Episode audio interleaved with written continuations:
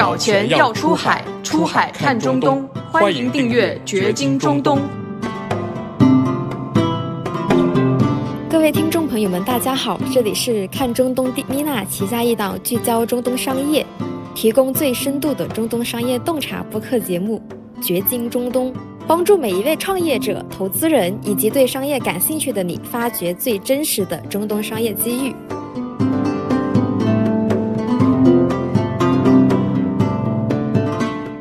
Hello，各位听众朋友们，大家好，我是主播 Alex，欢迎收听我们全新的播客节目。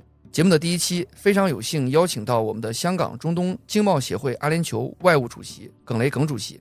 我们现在正在坐在迪拜的办公室，来跟大家分享现阶段的中东最真实的生活状态和商业经济情况。耿主席，我想了解一下，您是因为一个什么样的契机来到了中东？我呢，本人是学阿拉伯语的，我在大学的专业是阿拉伯语言文学。九十年代初吧，就开始到中东北非和阿拉伯国家来工作。那在二零零一年的时候呢，我等于是这个下海，立足于迪拜吧，开始在迪拜做这个企业的投资咨询这一部分，所以这些年基本上都是在这儿。明白。您当时来的时候的迪拜和现在的这个迪拜相比，您觉得都会感受到哪些变化？或者哦，那区别非常大啊、有非常的呃明显的变化。首先，我真正我实际来迪拜呢是一九九八年。嗯，一九九八年来的时候呢，我们所说的帆船酒店，这个七星级酒店还没有建好，还、还正在还正在建。当时呢，我是在非洲工作，所以来了以后到迪拜来，感觉到哇，这个非常的繁华，有那么大的购物中心。当时迪拜最大的购购物中心叫 City Center，嗯，在老城区，你们可能听说过，嗯。呃，去了以后正好是冬天，它的购物节，嗯，然后跟非洲啊、相比呢，我就觉得真是天壤之别，熙熙攘攘，人们都是兴高采烈，然后购物环境非常的豪华，非常舒适。是大街上呢，这个因为冬天气候比较好，游客也这个如织。发现这个走在大街上，我看到这个叫警车都是宝马的警车啊啊，非常的震撼，啊，非常震撼。当时啊，两千年前，就是我们国内还没有到这种程度，所以我我期间也回过国，就就明显的感觉，迪拜就是跟我们想象的可能不太一样，它的这个发发展的这个程度已经相当的高了。嗯，那么进入两千年以后呢，尤其是在二零零五年以后，迪拜基本上进入一个飞速发展的阶段。从二零零一年这个最具地标效应的，我们叫人工棕榈岛开始，是。它从二零零一年开始填海，二零零六年交付，啊，第一批这个房子别墅交付交付，这个速度是非常快。然后呢，这个著名的谢赫扎伊德大道，就是从迪拜到阿联酋阿布扎比啊，首都阿布扎比这条大道，你就能够呃看到从这个两千零五年。一直到现在呢，虽然还在不停的开发，但是两千零五到两千一五年这短短的十年间，嗯，它已经是高楼林立。是哎，当时这个迪拜很有名的迪拜码头，呃，迪拜 Marina，这个叫谢赫扎伊德大陆的两边，这种摩天大楼也都像这个雨后春笋一般就起来了。嗯，呃，人们对迪拜有一个就是开玩笑的讲，说迪拜呢。全世界三分之二的塔雕都在迪拜。那时候二两千年初期，哎，二零零一到二零零八年之间，就是经济危机之前，也非常形象。当然，它不可能是全世界三分之二那么多啊，是，但就能够呃从一个侧面就反映迪拜当时的这个基建、城市建设的呃发展的速度有多快。明白。嗯，这个是不是有点类比在像我们国家的深圳的当时的这个？我觉得我对深圳实际上并不是特别熟悉，但是我从新闻里看到，嗯啊报道啊视频这些看到，我觉得跟深圳发展非常的相像，明白。非常相像。OK，、嗯呃，我其实很好奇，一直很好奇一件事，就是大家都在讲这个整个阿联酋是，呃，相当于它是具有非常丰富的呃石油和黄金资源的，但是实际呢，其实都是在阿布扎比。是而迪拜其实作为一个其实并不存在着丰富的这样的一些资源的情况下，反而建设的比阿布扎比在经济层面或者在至少在这个基础建设层面感觉更为的先进和发达。呃，政府是依靠着什么样的资源去支撑起来，去建设这个城市的？这个非常好的一个问题。呃，实际上，阿联酋七个酋长国，我们叫联合酋长国，对吧？它是一个联邦制的呃国家。七个酋长国建国呢是一九七一年，正好前两天我们正好是这个阿联酋国庆日，对吧？是它是五十二周年的建国日。对，在这之前，实际上还是叫酋长制的一个一个家族部落制。嗯，哎，他们都是分封而治，不是一个没有形成一个主权国家。在这之前呢，我们可以追溯到一九三零年代，那个时候迪拜就开始对外进行这个贸易免税，嗯，哎，吸引外来投资，吸引外来的这个商户经商，主要是伊朗和印度，嗯。呃，为什么呢？你可能知道，迪拜过去啊是整个阿联酋波斯湾沿岸都是靠这个呃人工采集珍珠，嗯，就是这个天然珍珠，这是它的主要的收入来源来源啊。但是，一九三零年日本发明了养殖珍珠以后，就对海湾整个这个波斯湾沿岸的珍珠采植采采集业呢。有了毁灭性的打击，因为它的珍珠又圆又大又好，是对吧？还便宜，所以呢，这个一九三三年开始，迪拜呢就是对这个伊朗啊宣布进行免税，嗯，欢迎伊朗的商船，欢迎这个印度各方面的它能够触及到的这些国家，嗯，欢迎他们到迪拜来经商，免税、开放口岸这些。也就是说，迪拜呢是靠着这个呃，简单的来讲是靠这种远见、优惠的政策，以及这个宽松的呃管理环境、监管环境，嗯，那么吸引着不断的吸引着外来的商户、呃企业以及投资到这边来发展，嗯，那么在一九七九年的时候，呃，迪拜就建成了目前中东还是算最大的自由港之一，叫杰拜拉阿里自由港，嗯，它很大的一个自由区。呃，到现在为止呢，它在世界上应该排名在十五十五名左右，吞吐量。对对对。哎，所以这是一九七九年建成的。嗯。呃，可见呢，就是它实际上真正的开放，并不是呃最近的二十多年，实际上是已经有长远的规划。明白。这就从这一点上能够印证了迪拜的这个皇室啊，也就是说我们他讲的这个执政的这个政府，嗯，非常的有远见，也非常的有魄力、有智慧。对。而且呢，是非常的有执行力。嗯，所以在这几点结合起来啊，我认为这是迪拜真正的在资源呃自然资源不多的情况下，嗯，能够以这么快的速度啊发展自己的经济，经济成为中东乃至世界发展速度最快的这么一个城市，嗯，是主要的原因。非常有趣，非常有意思。嗯，我个人也有一些浅见啊，就是除了这个他们的这个酋长对于整个长期发展的这个清晰的规划之外呢。呃，在它的这个地理环境上，它的地理位置上、特征上，包括在它对于开放的这个程度上，嗯，就是我能感受到，如果在整个港湾六国或者海合会这六个国家中，呃，迪拜无疑是对于整个自由化或者整个开放程度最高的这么一个环境。呃，我我也想听耿主席您分享一下，这个是也是因为他们的整个国家的一个重大策略导致了这么一个环境，还是？可能更多的是因为随着这个经济的发展，更多的人涌入。我不知道这个鸡跟蛋的关系是怎么样的一个关系。在这个也也是一个很好的问题，非常好。我我从这个角度来呃回答你这个问题。嗯，那么对于一个任何一个经济体、任何一个国家的经济发展呢，可以有六大层面。第一个呢，就是我们讲政府的稳定性。嗯，啊，第二点呢，就是经济政策。是。第三点是这个社会的稳定性。然后第四点是教育和人力资源的自有程度和这个发展程度，那么第五点呢是它的这个自然资源和自然环境，嗯，这就正好你刚才都提到了。那么最后一点也是非常重要的一点，就是它的地缘政治和国际关系。所以你刚才这个呃问题非常好呢，基本上把这六大一个经济体发展的要素，六大要素呢都囊括了。呃，从这六点上，我可以来回答你，就是作为国呃国家，就是一个政府的稳定性呢。阿联酋七个酋长国，我们讲在一九七一年建国之前，他们还是各自分封自治的这个酋长国。但是，一九七一年建国了以后，七个酋长呢，七个酋长国非常的团结，嗯，非常的一致。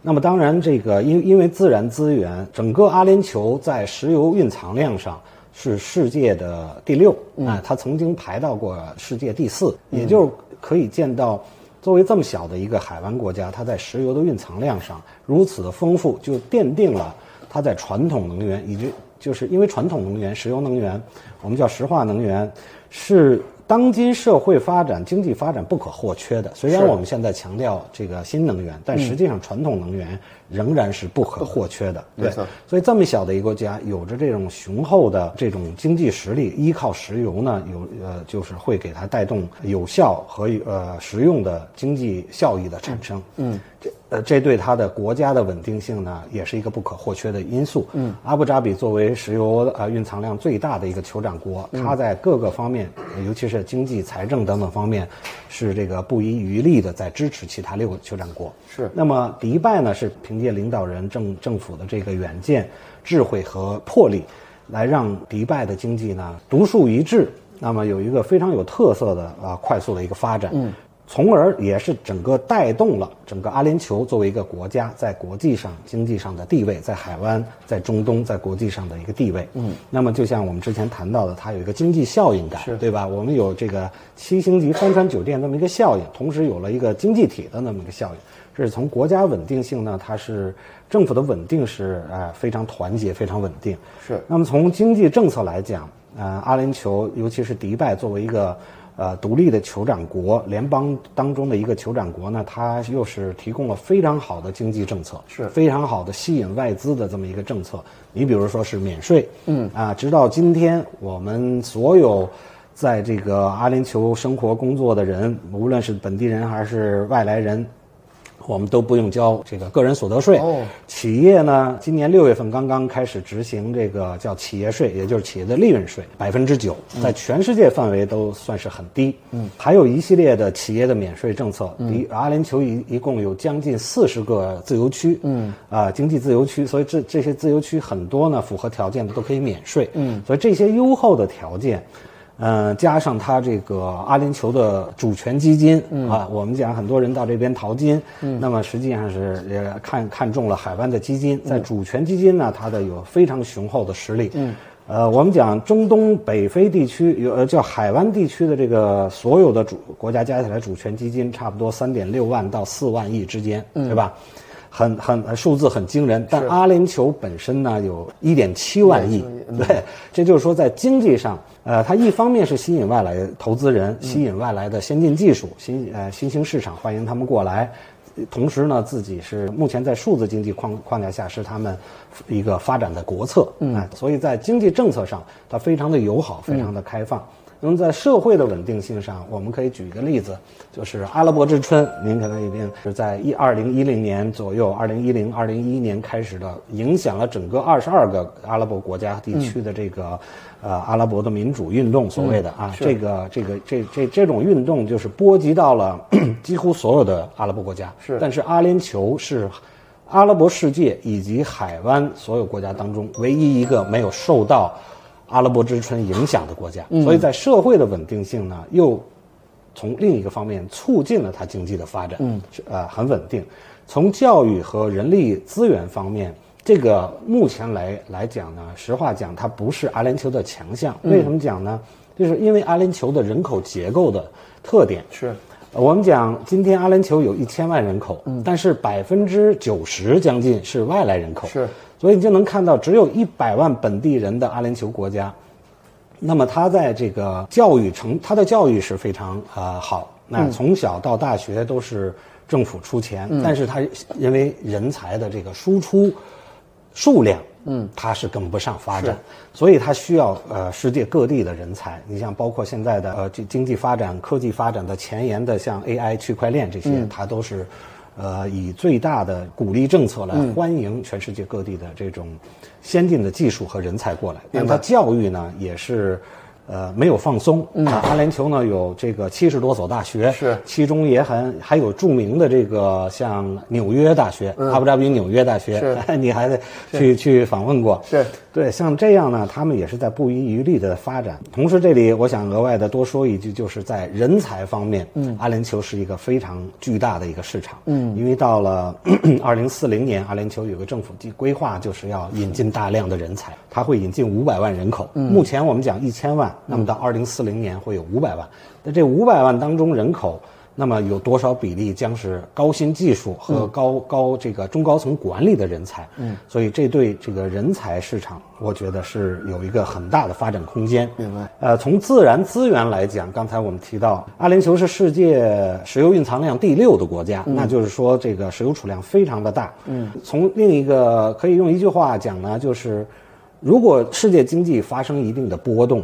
那么，在传统能源不可或缺的经济动力的传统能源的支撑下呢，阿联酋的经济不会像其他的国家一样迅速的就是垮掉，嗯，对吧？这个就是我们很很容易能够理解。是，再加上它的鼓励，它经济政策的鼓励，吸引大量的外国高科技企业进来，它有雄厚的资金在支持，所以从这些方面呢，可以清晰的看到它一条发展之路，嗯，它的几乎没有障碍。所以在自然资源上。它几乎是不有不可全世界范围内有不可撼动的这种地位，在传统能源上，在自然环境当中，我们实话讲，它不是最好的，啊，因为它是沙漠海洋性气候，是啊，夏天呢非常非常的热。我们国内有一句话叫“一半是海洋，一半是沙漠”，是是是，指的就是这里，哎，指的就是这个阿联酋。所以夏天非常炎热，冬天呢就比较干燥舒适。是自然环境来讲不是特别好。对于旅游上来讲，冬季是它的旺季，是绝对的旺季。我们讲冬季实际上是从十一月。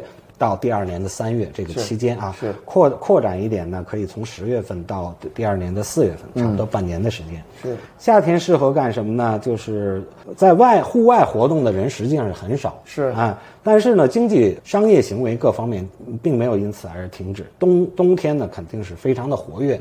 各国的人呢，游客呀、访客呀，各种大型的国际会议呢，都是集中在这个天气比较凉快的。嗯，哎，所以从自然环境和这个自然资源上来讲，我们认为它有非常独特的特点。嗯，而且呢，它是在全球范围内，它有这个强有力的自然资源的支撑。是，呃，就能够是它的一个可以像永动机一样去发展。是是是它的特点。最后一点呢，我就觉得是非常值得提一点，就是这个叫。呃，地缘政治和国际关系，我们可以看到阿联酋几乎没有敌人，是。哎，作为一个政权，作为一个主权国家，几乎没有敌人。而且它跟世界上很多，就是包括欧洲、包括美国、包括亚洲等等一些国家，因为地缘政治、地缘政治产生的一些隔阂，嗯，或者是摩擦，在这里我们几乎看不到，看不到，对吧？阿联酋跟所有的国家这个都保持着啊相对友好的关系，是。啊，你比如呃，我们强调跟这个欧洲，因为阿联酋跟英国为主的这个欧洲一些国家呢关系非常友好，跟我们这个亚洲南亚最大的经济体印度，对。关系非常友好，这个可以追溯到二十世纪初期，包括到一九五零年代，阿布扎比还在使用入印度的卢比作为它的本国货币。哎，所以这么大的一个经济体跟阿联酋关系非常好。那么跟俄罗斯哎关系也非常好。甚至是跟啊现在的热点啊中东冲突热点问题的以色列关系也非常友好。那么在二零二零年的时候，阿联酋跟以色列就建交了。嗯。那么我们再说一下，带动往远了一点说，这个地缘政治，沙特阿拉伯跟以色列关系呢，在哈马斯袭击以色列之前呢，也步入了正轨，就向着建交方向正在发展。是。但是由于这次战争啊，由于这次突袭呢，现在是搁浅了。那么实际上，我们从这个公开的啊网上公开的一些分析文章呢，就能看出来。嗯，实际上在二零啊零五年，就在二零一零年以前，以沙特和阿联酋为主的这两大国家，已经开始跟早年阿拉伯的敌人以色列已经进行了一系列的互动，包括经济上，包括各方面的一些合作。是为什么呢？就是。作为这个海湾国家，呃，我觉得非常钦佩的一点就是，作为他们的这个政府啊领导啊层，就能够清晰的看到，看到作为能源的大国未来的发展方向是还是要一定要强调可持续性，是因为石油总有一天会用完，是是，对吧？那么什么叫可持续性呢？你就是要要跟融入到世界经济大家庭来，是要跟周边去友好，嗯，那么呃这个。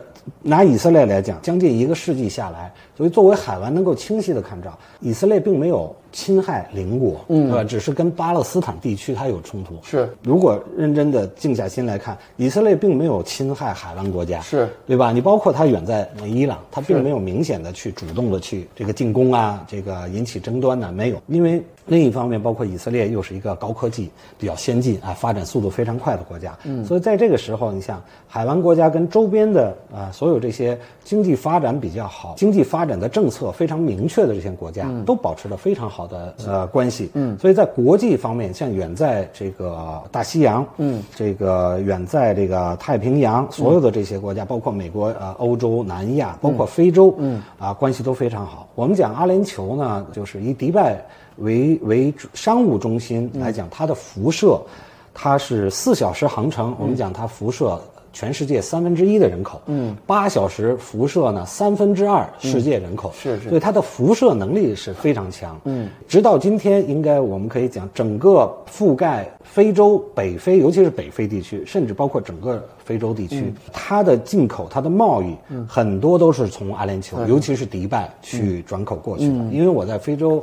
工作的呃几年呢，我是亲身经历和亲眼目睹了，就是当地的无论是呃这个企业，嗯，大家族，嗯，所有的物资几乎全都是从迪拜转口而来，嗯，所以就能看能看到这个阿联酋这个转口贸易这个辐射能力，贸易辐射能力是非常强。所以结合这六点来看，阿联酋呢，结合它的国策非常明确的这种国策、经济政策、激励政策。能够看出来，它的未来的发展呢，非常的有前景。是是，呃，感谢耿主席。我觉得这六个点其实把在国内对于中中东，尤其是对于阿联酋认知相对来说浅薄的一些这个小伙伴中，我觉得应该做了一个相对非常深度且全面的这个解读。我其实还有一个问题，其实在我心中也一直在萦绕，就是我觉得中国在阿联酋或者在阿联酋当地的这些白袍的这些认知中。是一个什么样的状态，以及中国人到这边来发展经商、做贸易，甚至跟他们显产生更深度的这个投融资的这个沟通过程中，他们对于中国人的看法是怎么样的？又是一个非常好的问题。实际上，早年我们讲啊，就是呃，远溯到丝绸之路那个年代，就是像我们为什么今天会有一带一路这么一个倡议，非常好的一个倡议呢？就是中东。是这个我们国家定位一个，哎，是一个重要的一个中断的一个节点节点国家。从远远从丝绸之路呃之起源开始，一直到现在，实际上阿拉伯国家民间上啊，实际上是非常友好。你在这儿呢，是你经常来这里，嗯，就包括呢，国内就是一些游客呀，一些访客到这里来，企业跟当地政府的官员见面，跟当地政府的这个企业家以及普通的市民见面呢，都能够感觉到阿拉伯人呢，咱们讲的白袍，哎，他穿的白袍子。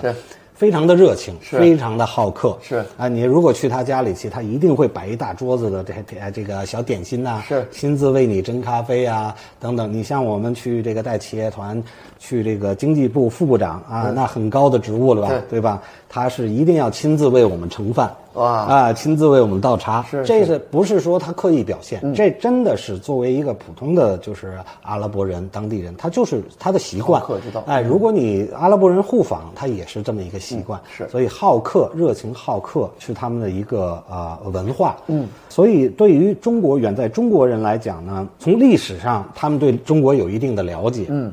认为中国人呢非常的谦逊，嗯啊，非常的勤奋，所以这个好感是有的。嗯，在这个两千年啊之前，实际上有大量的中国人就开始陆续往阿联酋这边来，以迪拜为主。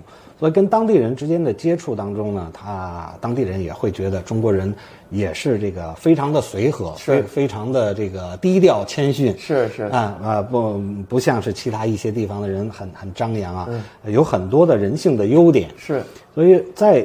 呃，跟阿联酋当地的这个企业合作非常的容易，嗯，呃，但有一点呢，就是有些可可能有有有很少的一部分国内人认为，就是因为我们国内是非常非常大的一个经济体，对吧？中国世界第二大经济体，发展又非常的迅猛，嗯，所以有一很小一部分人呢，容易陶醉在这种。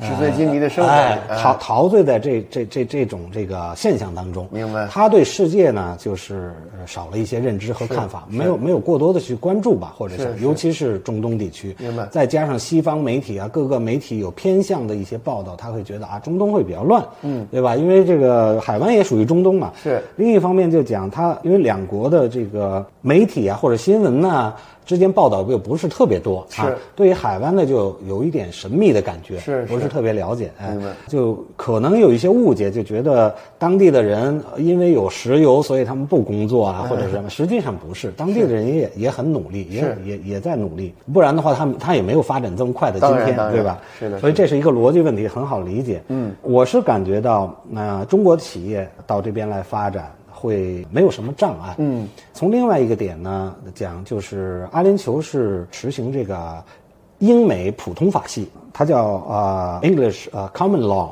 这种这种普普通法系的特点就是呃比较开放，是哎，它都是成有有成文的法律。按照按照它的系统来讲，它分门别类非常清晰。嗯，哎，你无论做什么事情啊，啊、它都受到法律的保护。还有呢，就是我们要有一些可能要去掉尽尽可能去掉一些偏见。嗯，呃，包括比如这个阿拉伯人对对这个商业呃对经济不敏感呐、啊、不太会做生意啊，有些人会呃很少啊，但是也也也有这样的偏见，就来了以后觉得啊，你们海湾很有钱，可能我很容易拿到。是是哎，实际上不是，为什么呢？就是我在这边时间比较长，接触的各方面人也多。嗯，我可以这样讲，我接触过谁呢？我接触接触过迪拜内阁智智囊团的成员，嗯，英国人，嗯，哎，我接触过 DIFC 金融中心，包括阿布扎比，包括它金融这个服务金融体系运作当中，央行包括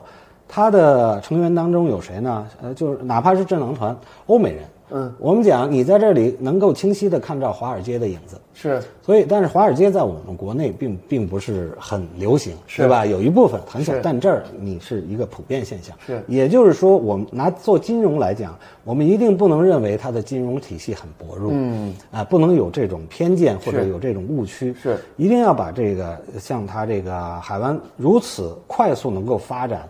金融也是在形成整个中东北非地区金融中心的这么一个地区呢，嗯，要有足够的认识，最起码要重视它，是是。哎不能轻视它。我我经常跟企业讲一句话，就是你要把这里的金融服务当做你和和华尔街在一样去对待，是是。要有以这种重视的层面来对待呢，才可能有机会才有机会，才会更合作的这个更顺畅。是是。哎，如果是反过来，你你小看了他，那么他一定会小看。你。是是。因为说句实话啊，对对中小企业和这边的金融市场相比，我们来讲，你还是有差距，是是差距相当大的。是是对这个认识一定要有。是是，我我也感受到了。其实我作为这个今年一月份刚刚初来乍到，到了这个阿联酋，到迪拜这个土壤来发展的这个新的这个创业者来看，我的感受比较明确。早些年我们都是在欧美读书的，嗯，那我就会发现，其实中阿建交也有很长的一段历史了。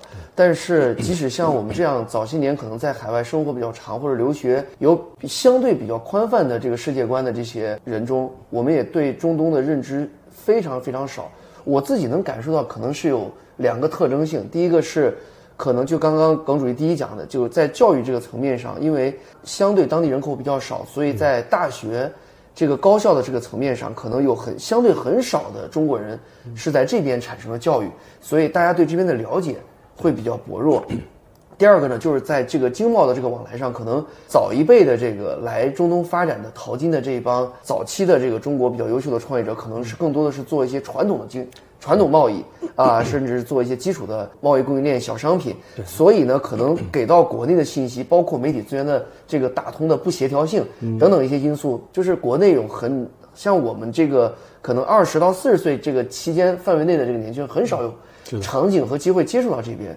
然后呢，就会产生呃，尤其是这个二零二零年到二零三年这个口罩事件的影响，嗯，呃，我就会发现我当我踏入了这个土壤的这一刻起，我发现了巨大的信息差和认知差。是的。那当然，这我相信对于中国来说，可能也是一个非常好的机会，因为毕竟按照目前整个阿联酋的这个人口结构中，中国人的比例也只占到了百分之二点二。是的而相对可能印度啊、巴基斯坦这边的这些人口来看，其实是非常非常小的一个人口比例，并且在这个结构里面有相当大的这个中国人在当地还是做了一些非常传统的贸易。是的。而结合耿主 耿主席您分享的国家的战略上，包括沙特也好、阿联酋也好，其实都是在往新兴的这些科技、人工智能方向再去转。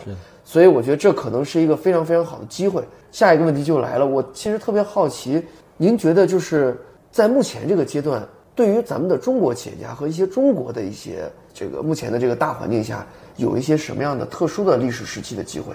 嗯嗯，好，嗯，如果要讲到特殊历史机会，我们国内有个名词，呃呃，叫风口，风口对吧？叫风口，哎、企业发展、经济发展的风口，现在就是海湾发展风口。嗯，因为二零一六年开始，沙特这个王储，新王储就是公布了二零三零著名的二零三零宏伟的宏大的计划，是对吧？现在这个世人们都认为。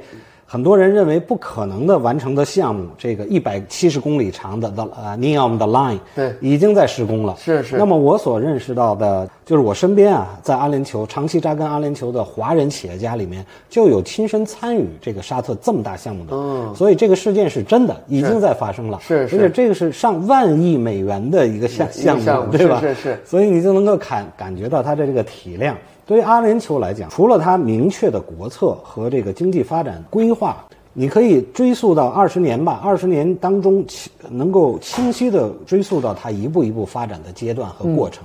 所以这个并不是说它吹出来的，它是是一步一步开发是和做出来的。是那么对于中国的企业，我觉得啊，现在就是一个非常好的时机。为什么讲呢？我们刚才提到了一个呢是国策和经济政策，实际上它在是在不断的完善，不断的出台新的鼓励和激励政策。二一个就是这个国家既定的人口增长策略，这是不得了的一个事件。全世界很多经济体、国家发达国家人口在递减，这个国家人口在增长。对，因为什么呢？因为它有非常包容的心，嗯，它能够在我们讲在阿联酋生活着，全世界有一百九十三个正式的国家哦。啊，联合国认可的这个认呃承认的正式国家，全部你都在这里可以看到，找得到。呃，全部都可以找得到，是是是。呃，就以迪拜为主，是是。所以说你看，我们讲迪拜多少人？迪拜目前来说啊，大概呃这个数字是三百六十万，嗯，那么迪拜的人口是多少呢？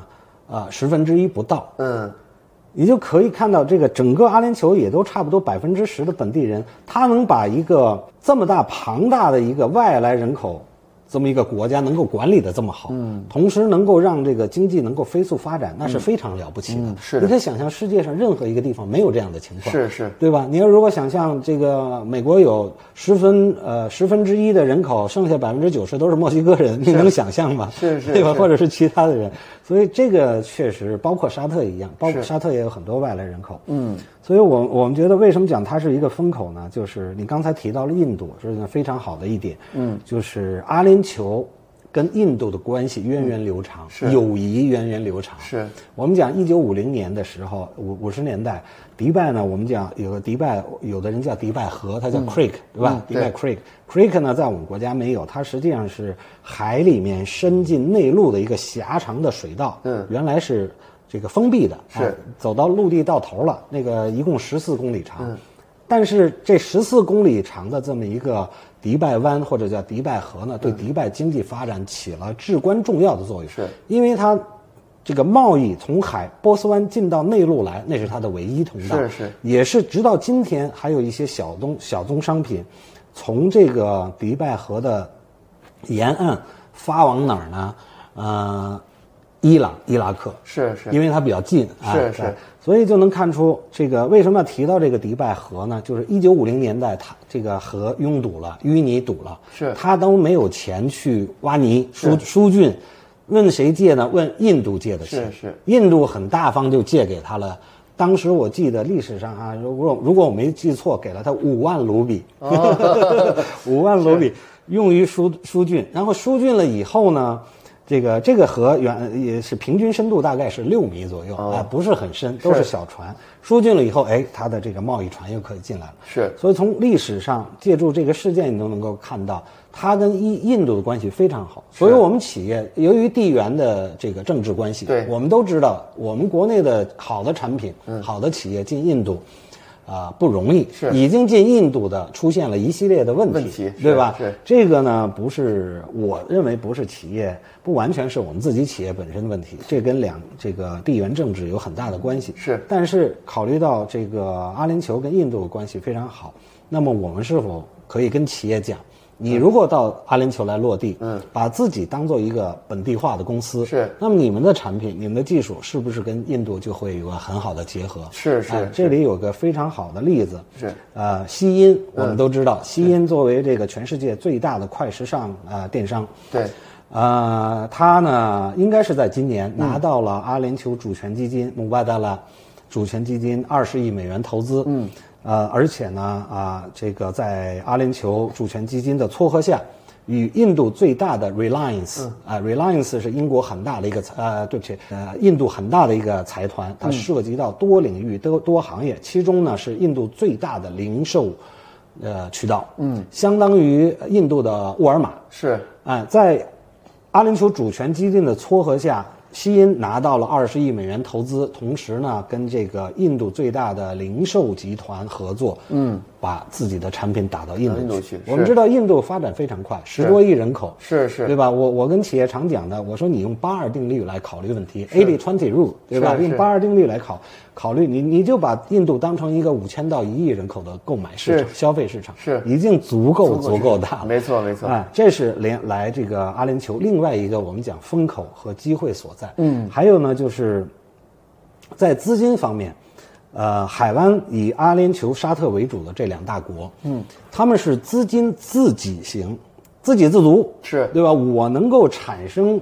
巨额的这个资金，是所以它不缺钱，不像有一些其他这个呃北非地区，你比如说他要发展经济，他没钱怎么办呢？是它需要融资，是它需要外来吸引中呃资金，但是海湾这个沙特和阿拉伯为主的国家，它吸引资金，它并不是缺钱，对而是呢说以优厚的政策过来。我们知道钱是要生钱，是对吧？资金你投资我这儿，你可能又回报会更高，是是那么为什么回报更高呢？因为它的经济发展很快，这是一个逻辑关系，没错对吧？所以世界各方面的资金也是这个受到了鼓励，对哎呃，受到激励来这里投。那么跟着基金、跟着钱的背后来的一定是技术，是对吧？有这个高科技、人才，对等等这些就来了。所以海湾目前来讲，整个这个经济发展的模式，嗯，和这个呃呃环度，你会感觉到它非常的健康，是是。它非常健康，是。它自它自有雄厚的资金，对。它有非常好的政策吸引外来的技技技术，对。它有非常完善的法律来保护外来人。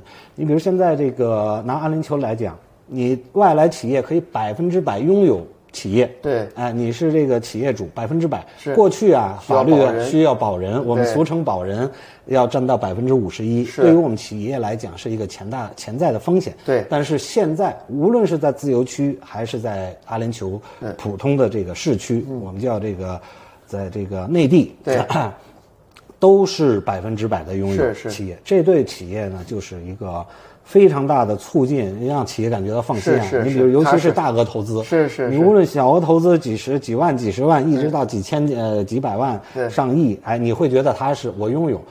呃，更重要的是，阿联酋呢是这个实行，我们刚才提到是这个普通法系，是。它保护你的企业，是啊，有明确的法律条文都保护你的企业。另外，它其其他的像劳动法啊等等各方面的法律都非常的齐全。是是是这对我们企业来讲，海呃出海到海外都是一个非常利好的是来事情。是是是，现在其实说实话，呃，整个全球经济放缓，包括未来的几年，其实大家都能感受到，尤其是在老百姓的这个实际的这个生活中，其实我们在国内，呃，因为我现在状态是两边跑，我能明显的感受到，就是大家从各个经济这个维度上，从各个细分赛道里面。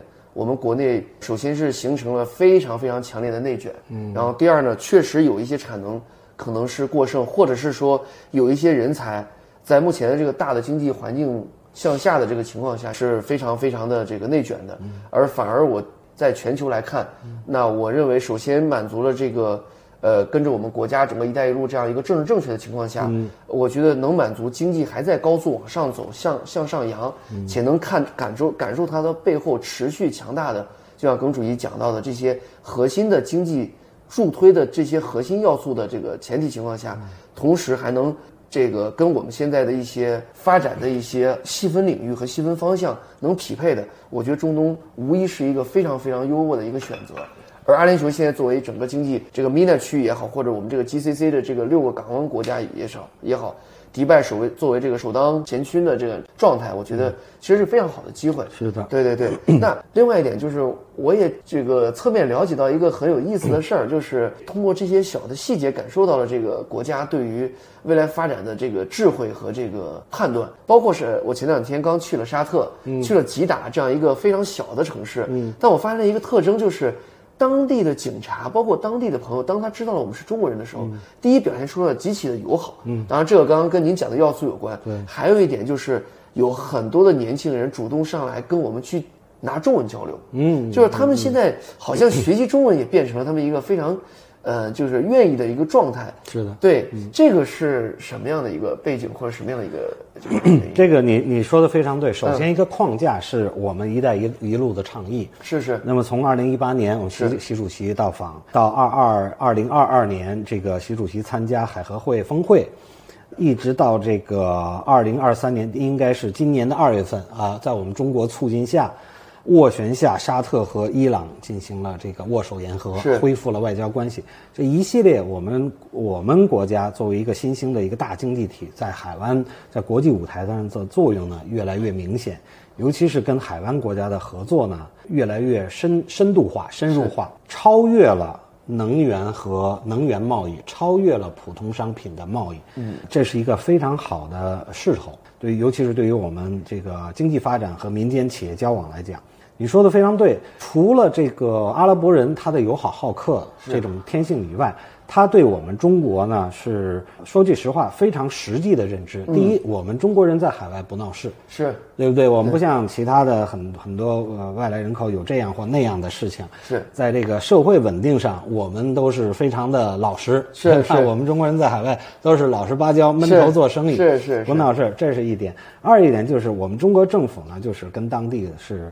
呃，在高层次、高维度的合作，所以这些新闻也都是呃，让当地的受众逐渐的深刻认识到中国政府是友好的，是是，哎，他是这个朋友，是。啊，我们中国人在这里呢，就是人流动性虽然大哈，但是常住人口也比比较多，像迪拜就有二三十万。啊，在沙特呢，去沙特的这个华人也越来越多，是，所以在整个这个大的经济形势促促动下吧。就让海湾国家的人越来这个更多的对中国认知的这么一个需求。是，所以呢，在阿联酋是应该有一百多家国立学校教授中文，哎，正好呢，我是认识到一位教授，嗯，啊，这位教授非常有经验，以前是我们国家派驻呃欧洲啊等等国家的这个孔子学院的这个领导，哦，啊，院长。那么他最近就调到了这个阿联酋来。嗯，他很厉害在哪儿呢？他是他工作的地方相当于我们的国家教委，是他叫阿奥呃这个教育部。嗯，教育部下面有一个叫课程司。嗯，哎，他是这个他就相当于阿联酋这个教育部的专业人员制定阿联阿联酋的课程，公立学校啊，他们的团队呢就是在其中就有中文方面。那为什么要请中国的专家过来？是是，其中就有中文。所以阿联酋有很多的学校呢，就是呃，我们属于叫必修课。必修课，它必修课呢，不是说这个一定，它有三种语言嘛，就是本国语肯定是阿拉伯语，然后英语，然后是汉语。对，哎，除了本国语，那你肯定是要学啊，这是必修当中的必修。其他两种语言你就可以选。做做选修，对，所以就可见到我们中文，我们的汉语已经到了这种地位。是是是，已经到了这个除了它本国语言以外，你你如果要。这个选一项，你一定要选一个嘛，是是是。很多人就选中文。是。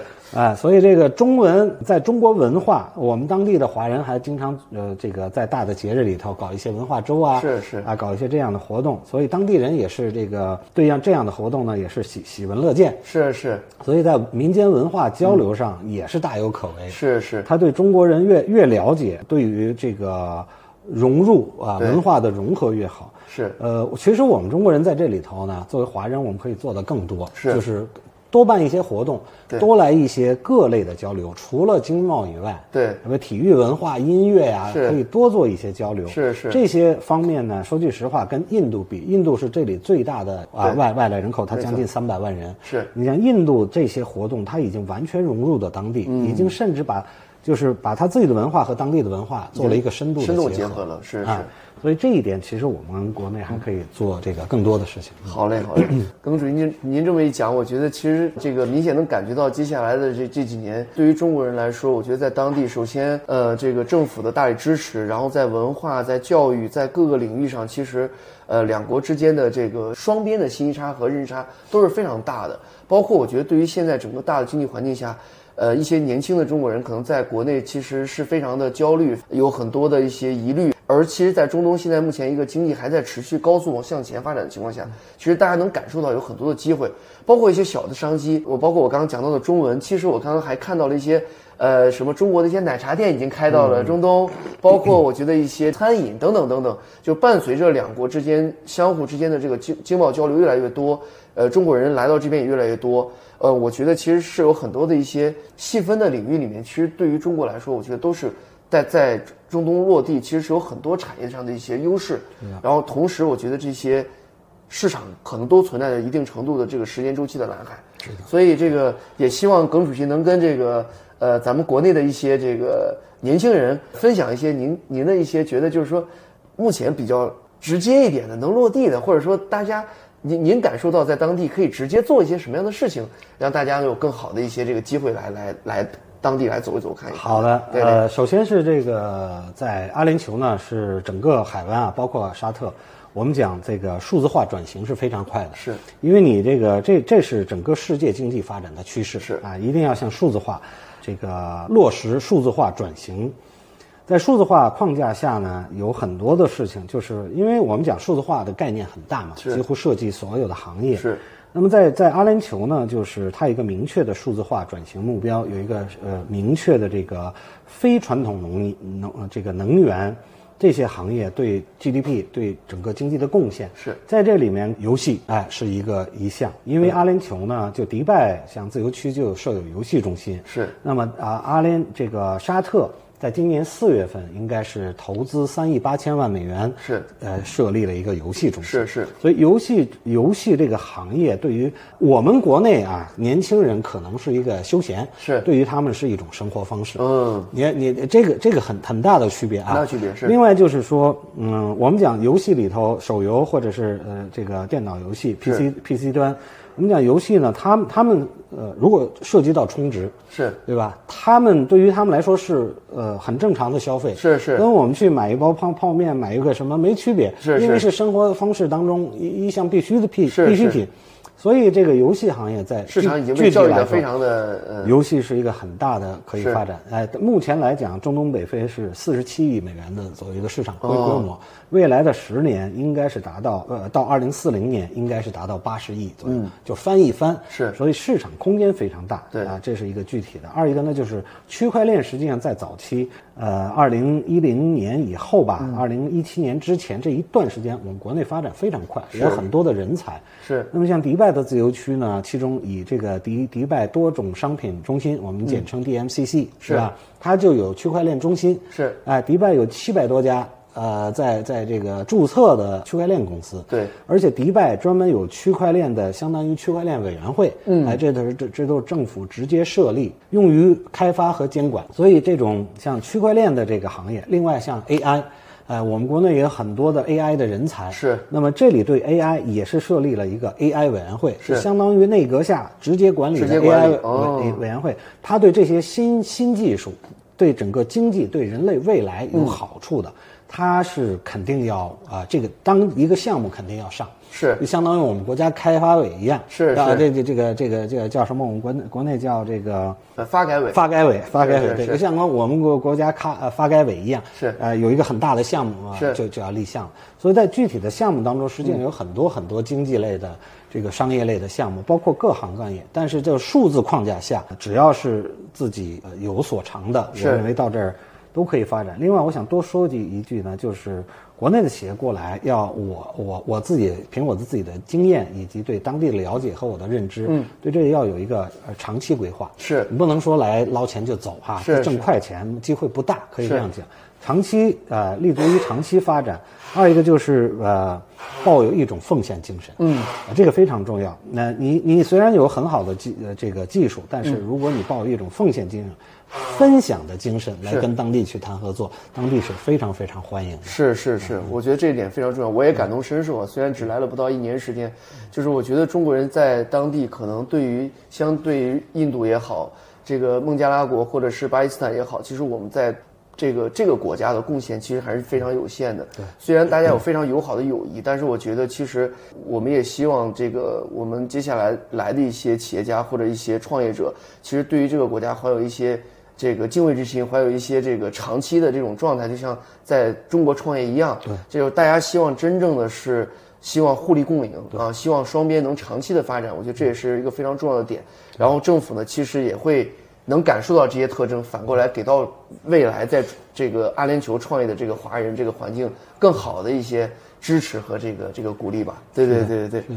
呃，今天也非常有幸啊，这个请到耿主席给我们做这样一期分享。我觉得，首先这个内容非常的干货，第二，我觉得内容也非常的全面，啊，也是感谢啊。未来我们也希望能中能看到中国更多的企业家和一些创业者来到中东，来到阿联酋，来到迪拜啊。我希望有更多的机会可以到这边跟大家做交流和分享。谢谢。好，谢谢。哎。好的，今天的节目就到这里，感谢大家的收听。我们开放了掘金中东听友群，欢迎添加微信号“掘金中东”的全拼音字母小写，备注你的昵称、职业、城市，我们会邀您进群，一起聊搞钱、聊中东、聊商业机会。今天就到这里，我们下期见。